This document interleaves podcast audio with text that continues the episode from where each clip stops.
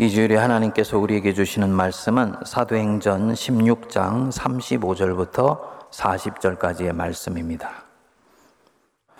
날이 새며 상관들이 부하를 보내어 이 사람들을 놓으라 하니 간수가 그 말대로 바울에게 말하되 상관들이 사람을 보내어 너희를 놓으라 하였으니 이제는 나가서 평안히 가라 하거늘 바울이 이르되 로마 사람인 우리를 죄도 정하지 아니하고 공중 앞에서 때리고 옥에 가두었다가 이제는 가만히 내보내고자 하느냐?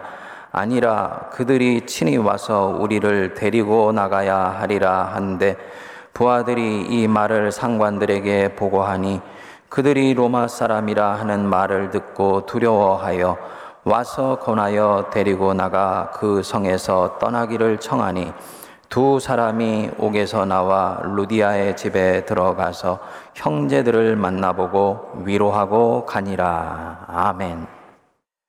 한 두 주 전에 서울 지역에 계신 목사님들과 교제를 나누게 되었습니다. 이전에 섬겼던 교회 얘기가 나왔는데 그 중에 한 목사님이 그동안 누구에게도 오픈하지 않았던 내밀한 얘기를 꺼내셨습니다. 자신이 미국에서 유학하면서 부목사로 섬겼던 교회에 대한 이야기였습니다. 교회에서 있는 흔히 갈등 중에 하나가 담임 목사와 부목사 사이에 보이지 않는 갈등입니다.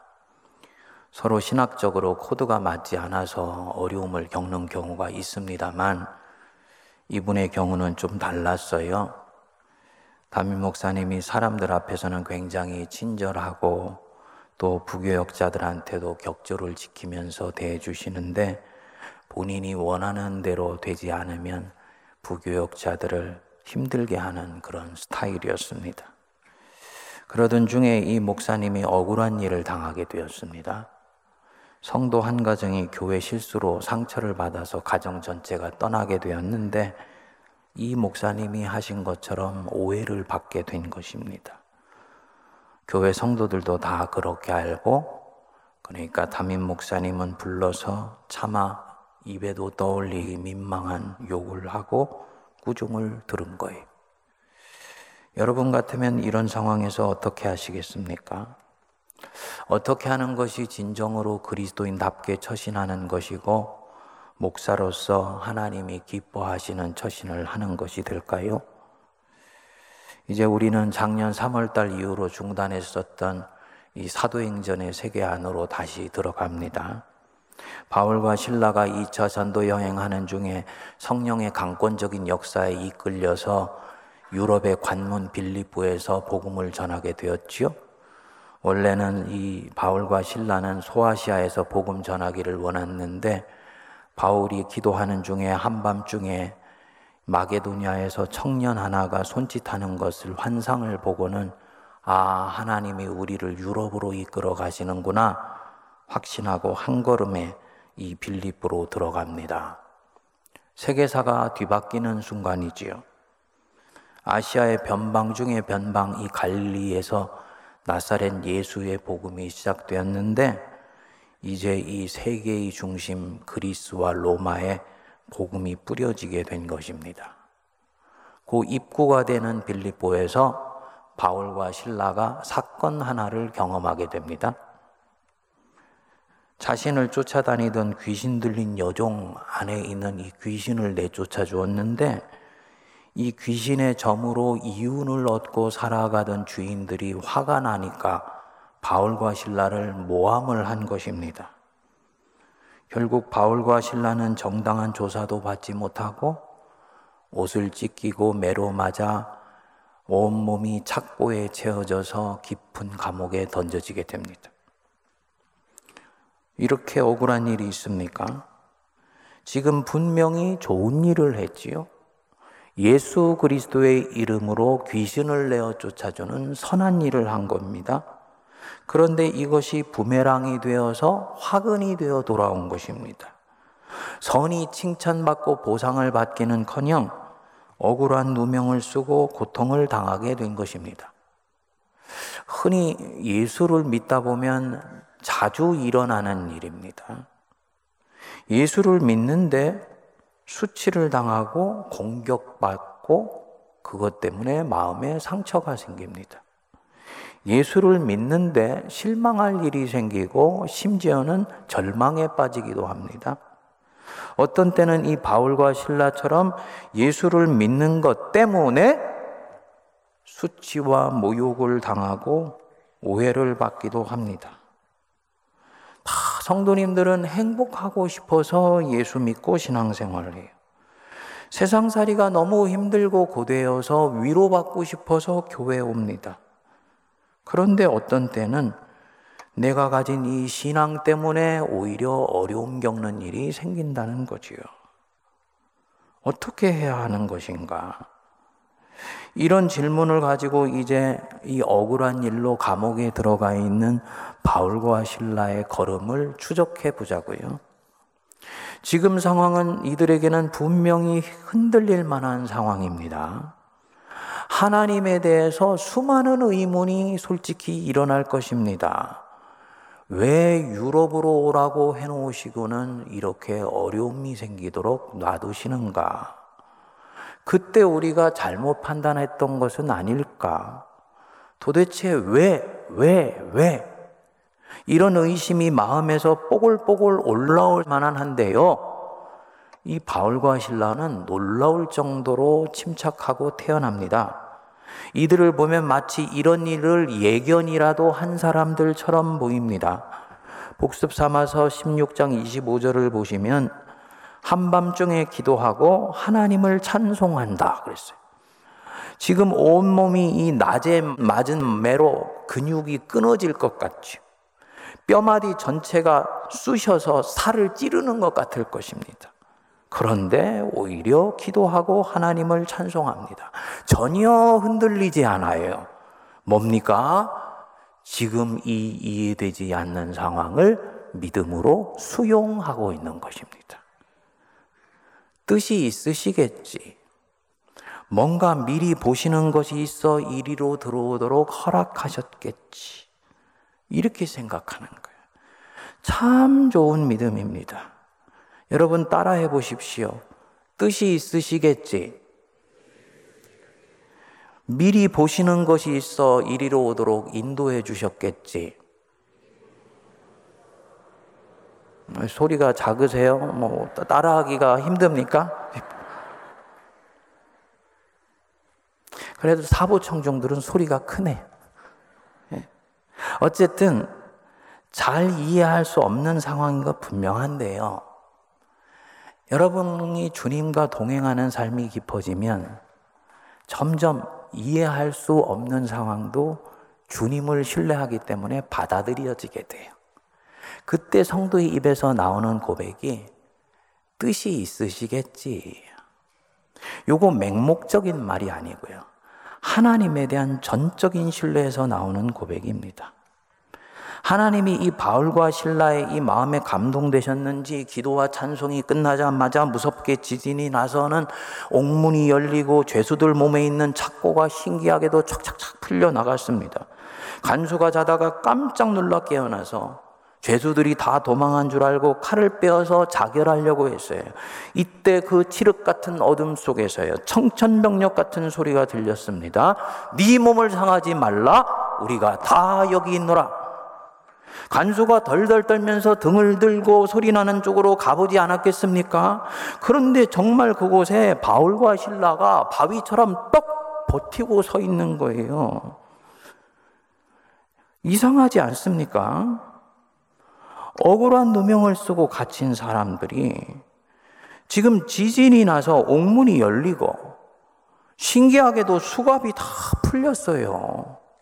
성령이 역사하셔서 일어난 일이거든요. 그러면 당연히 이들이 생각할 때는 아, 하나님이 우리를 이렇게 해서 구해 주시는구나 생각하고는 얼른 도망가서 교인들 집에 피해 갈 수도 있고 다음에 선교지로 갈 수 있는 거지요. 그런데 바울과 신라는 도주할 수 있는 기회가 왔는데도 그렇게 하질 않습니다. 마치 바위처럼 그 감옥에 들어 앉아 있어요. 마치 그곳이 무슨 일을 일어날 수 있는 장소라고 지금 보고 있는 것처럼 여러분, 왜 바울과 신라는 억울하게 갇힌 곳을 도망할 기회가 왔는데도 도망하지 않을까요? 왜 그 자리에 버티고 서 있을까요? 우리 같으면 성령님이 이끄신 줄 알고 100% 도피할 텐데, 왜 이렇게 이 감옥을 사명의 현장이나 되는 것처럼 버티고 서 있을까요? 맞습니다. 이들은 기적이 일어나서 지진이 나고 도망할 기회가 왔는데 도망하지 않아요. 왜냐? 이곳은 감옥이 아니고 하나님이 허락하셔서 보낸 곳이라고 믿기 때문입니다. 사명의 현장으로 지금 받아들이고 있는 거예요. 감옥으로 보는 것이 아니라 사명을 이루는 곳으로 보는 것이죠. 이렇게 볼 때 이들이 이렇게 낯설게 대처하는 모습이 이해가 가게 되지요. 이들은 지진이 나서 도망할 수 있는 순간에 몸의 반응을 따라가지 않고 기도하면서 분별하기 시작합니다. 그게 아니지. 이렇게 지진 나서 문이 열리고 간수가 자는 사이에 불법적으로 살짝 도망하게 하실 것 같으면 애초에 우리를 이 자리에 밀어 넣으시지도 않으셨겠지.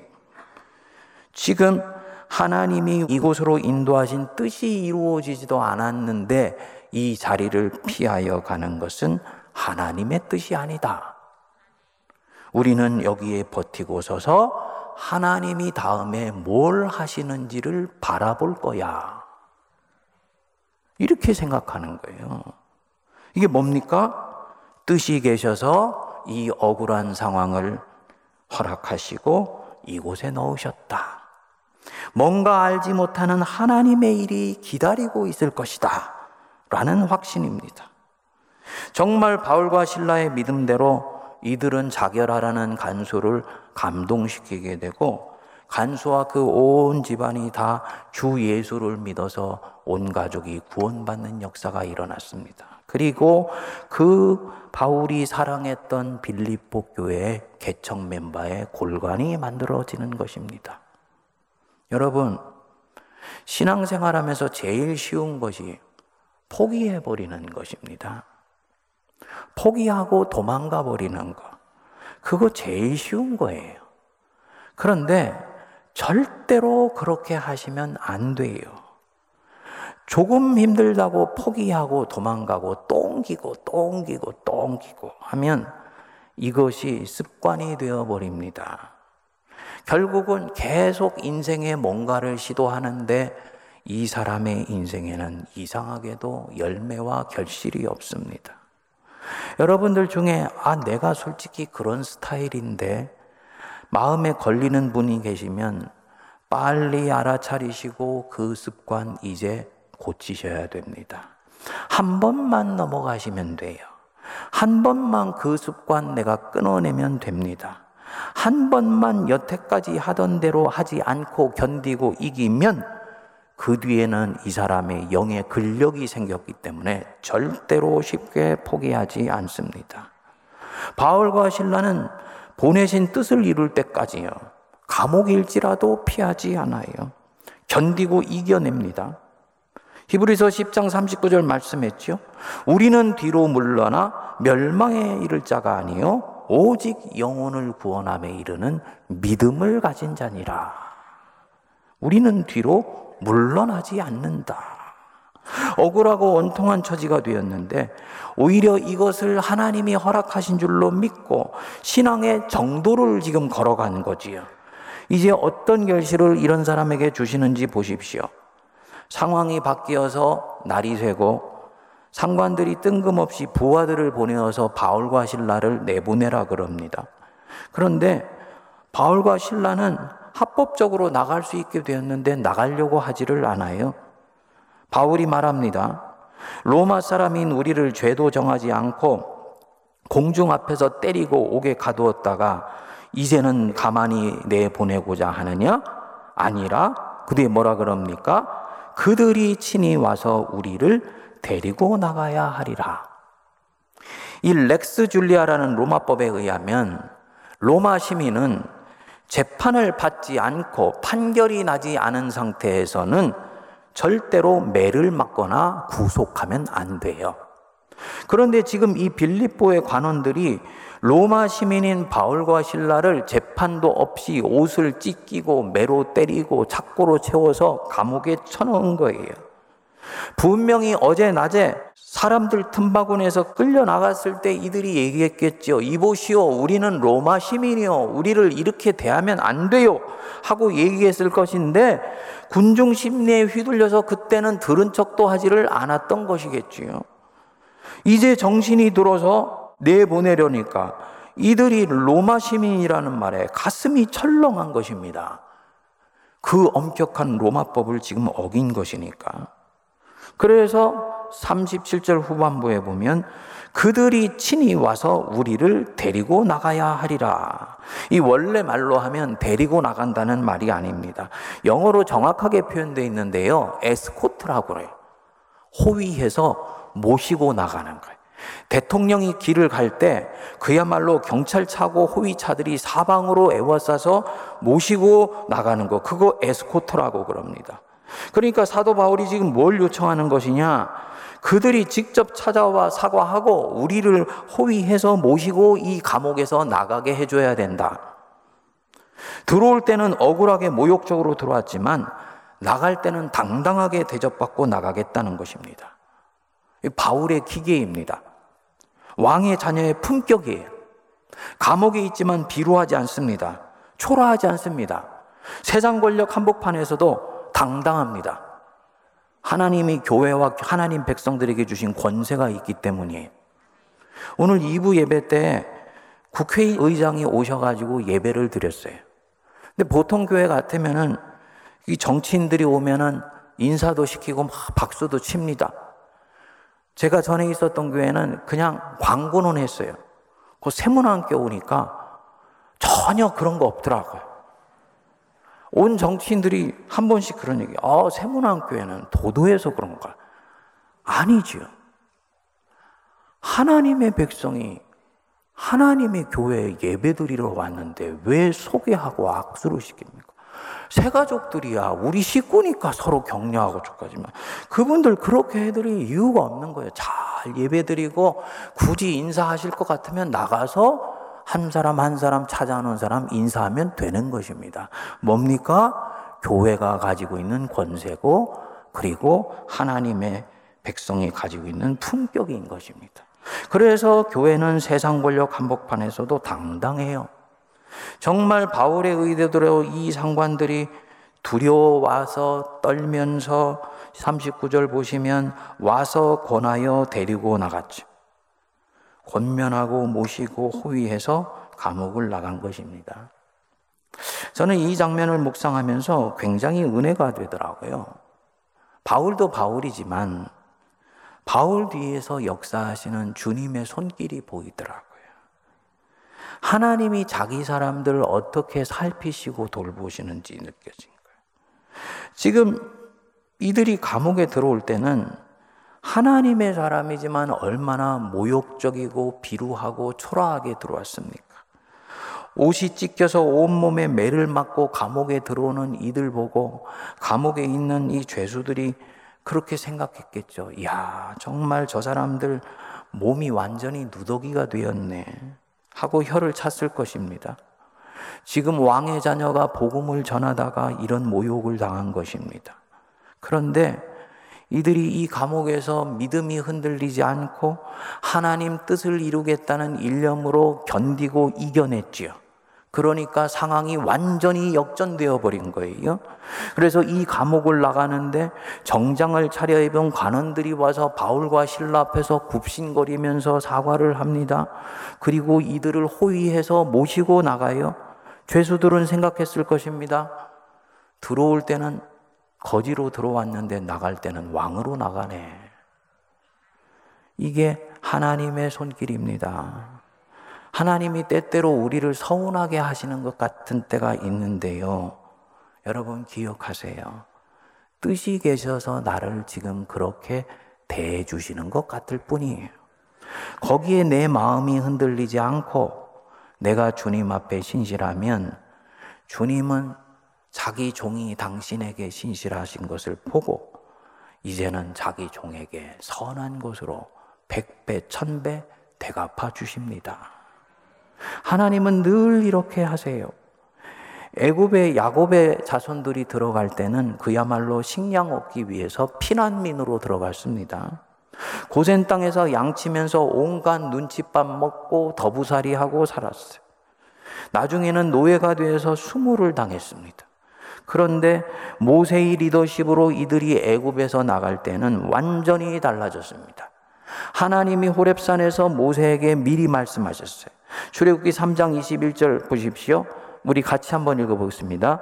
내가 애굽 사람으로 이 백성에게 은혜를 입히게 할지라 너희가 나갈 때 빈손으로 가지 아니하리니 너희가 나갈 때 어떻게 한다고요? 빈손으로 가지 아니할 것이다. 역설적 표현에 뒤집어서 얘기하면요. 손에 꽉 쥐어서 보낼 것이다. 정말 이 이스라엘이 애굽 떠나는데 애굽 사람들이 이 이스라엘 사람들에게 한가득 쥐어서 보내요. 제발 좀 나가주세요. 제발 이 자리를 피해 주시면 좋겠어요. 그래서 이들에게 은폐물, 금폐물 쥐어주고 양과 염소와 가축들이 가득한 가운데 그 애굽을 떠납니다. 하나님이 신실하셔서 자기 백성 챙기시고 살피시고 돌봐주시는 은혜이지요. 그래서 말씀하지요. 여호와께서 애굽 사람으로 이 백성에게 뭐 했다고요? 은혜를 입히게 하시는 거예요. 하나님이 은혜를 입히시게 하시는 거예요. 그래서 그들이 구하는 대로 주게 하심으로 그들이 애굽 사람의 물품을 취하였더라. 하나님의 뜻대로 고통의 시간을 견뎌내니 그 끝에 하나님이 은혜를 입게 해 주셨다. 그래서 그곳을 떠날 때 빈손으로 떠나게 하지 아니하신다. 성도의 믿음의 선한 싸움에는 반드시 신앙의 전리품이 있는 것이다. 믿으시기 바랍니다. 다윗이 사울을 피해 광야로 들어갈 때요. 그는 그야말로 사냥개 쫓기는 들짐승 같았습니다. 아무것도 가진 것이 없었고 따르는 자도 없었고 그에게 미래는 보이지 않았습니다. 그런데 그 광야에서 인고의 세월을 믿음으로 이겨내고 고난 가운데서도 하나님 붙들고 견뎌냈죠. 결정적으로는 사울 왕 죽일 수 있는 기회가 왔어요. 고난을 끝낼 기회가 왔는데도 하나님이 기름 부어 세운 자 내 손으로 다루면 안 된다고 떠나 보내어 줬습니다. 그리고 고난의 길을 당분간 더 가기로 결심한 거예요. 그랬더니 10여 년 지나서 그 광야에 나오는데 어떻게 되었습니까? 세상을 얻은 왕이 되어서 나온 것입니다.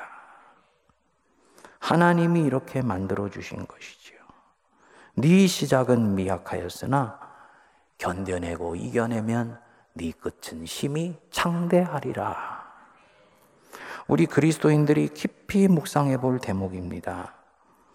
믿음의 여정에는 반드시 억울하게 당하는 순간이 몇 차례는 옵니다. 헤아려 봤더니 저도 한 네 차례가 되더라고요. 지금도 제가 뭐 당하고 있는지 여러분 아시지 않습니까? 이때 정의는 굽어지고 공의는 짓밟혀진 것 같아. 내 진실은 외면당한 것 같습니다. 그런데 감사하게도 성경은 이 상황을 시험이라고 얘기해요. 너 있잖아. 테스트 받고 있는 거야. 하나님이 너 지금 테스트 하시고 있는 거야. 내 백성이 어려움 가운데서 어떻게 이 문제를 다루고 처신하는지 하늘에 계신 하나님이 위에서 지켜보시면서 테스트하고 있는 거야. 대부분의 사람들은 이 시험에 억울하게 생각하면서 그리스도인의 정도를 포기해 버립니다. 10명 중에 9명은 그렇게 하더라고요.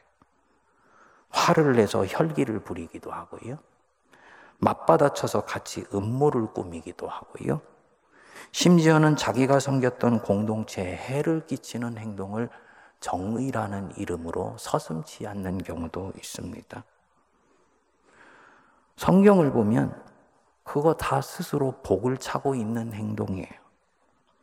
이 상황이 하늘의 하나님이 지켜보시는 테스트인 것을 잊고 있는 것입니다. 그리고 그는 자기 행동으로 지금 하나님께 말하고 있는 거예요. 하나님, 저는 하나님이 저를 보살펴 주신다고 믿지 않습니다. 하나님이 약속을 지키실 것이라고 믿지 않습니다. 하나님이 제가 겪는 일로부터 저를 구해 주실 수 있다고 저는 믿지 않습니다. 말은 안 하지만 행동으로 이렇게 말하고 있는 것입니다. 그날 바울과 신라가 지진 났다고 도주했다면 그들은 하나님을 그렇게 대하고 있는 거예요. 주님이 우리를 이 감옥 속에 넣으신 이유가 전혀 설명되지 않고 날아가 버리는 것입니다. 하나님을 모욕하는 거지요. 주님을 신뢰하지 않으니까. 이렇게 한 사람, 하늘의 하나님이 보실 때는 더 이상 당신 나라를 위해 사용할 수 있는 사도가 아니에요. 한두 차례 더 기회를 줘보고 계속 그려면 그 뒤에는 사울처럼 용도 폐기해 버리십니다. 이런 식으로 힘들고 어렵다고 자기 살 길 찾아가야 되겠다는 식으로 세상 사람들과 똑같이 서바이벌 게임에 승리하겠다고 대처하는 사람. 그는 결국은 한참을 돌아가게 됩니다. 결정적으로 인생이 도약하는 기회를 놓쳐버렸기 때문이에요. 말씀 들으시면서, 아, 내가 옛날에 미처 나도 모르는 상황에서 그렇게 했었는데, 라고 생각나는 부분이 있다면, 회개하시고 돌이키시면 돼요. 그러면 메인 것이 풀어지기 시작합니다. 바울과 신라는 정도로 갑니다. 도주할 수 있는데 도주하지 않아요. 복음은 도주하는 길이 아니라고 믿기 때문이죠. 그 감옥을 견디고 신실하게 처신하여서 사명을 집요하게 붙들고 마침내 보내신 뜻을 이루어 드립니다. 그리고 그곳에서 하나님 뜻이 이조 이루어졌을 때요. 하나님이 이들이 당했던 치욕과 부끄러움 잊지 않고 세상 한복판에서 씻어내 주시는 거예요. 하나님이요. 자기 백성 치욕당하는 걸 더 우리 자신보다 속상해 하시는 것을 아셔야지 됩니다. 이 왕의 승리고 왕의 자녀의 승리지요. 하나님이 이렇게 섬세하세요. 서두에 말씀드렸던 그 목사님, 억울한 일 당해서 가슴이 복받쳐 오르는 상황에 떨어졌던 것 아닙니까? 젊은 목사님이었는데 얼마나 속이 더 상했겠습니까? 제가 물었습니다. 그래서 목사님, 어떻게 반응하셨나요? 받아쳤습니까? 그랬더니 아니요, 목사님. 그냥 제가 오해 다 끌어안았습니다. 교회에서의 사역은 여기까지구나 하고 조용히 사직했습니다.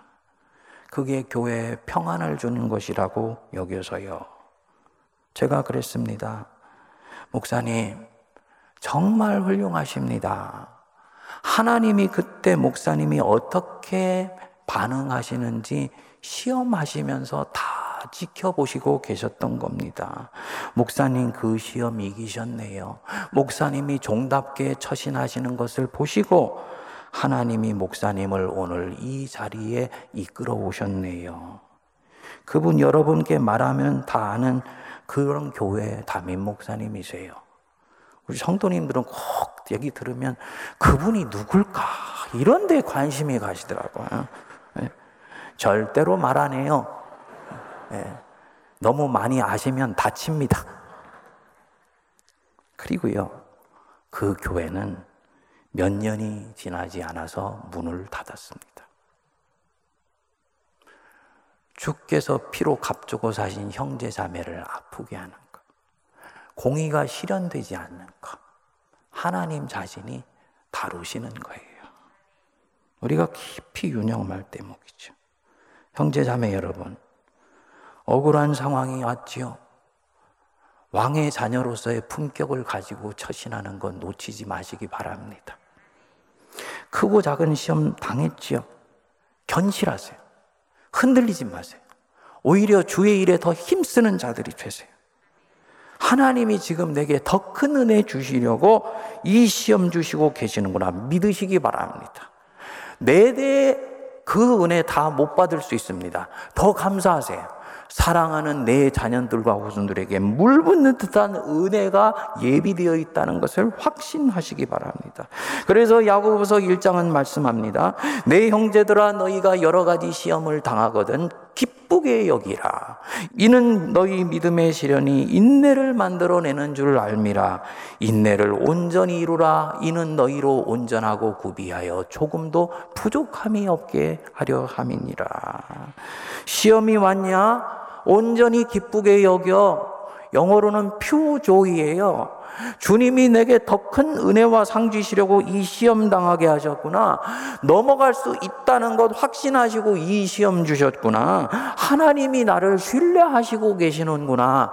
믿으시고 온전히 기쁘시게 여기기 바랍니다. 너희로 온전하고 구비하여서 조금도 부족함이 없게 하렵니다. 뒤집어서 얘기하면요. 차고 넘치게 채워주려. 내가 너희를 복주고 복주며 또 복주고 복주리라. 그 은혜 주시려고 이 시험 주신 건 믿으시기 바랍니다. 시험 잘 이기고 견디고 이겨내어서 그 이후 인생이 왕처럼 대접받는 복된 인생 되시기를 바랍니다.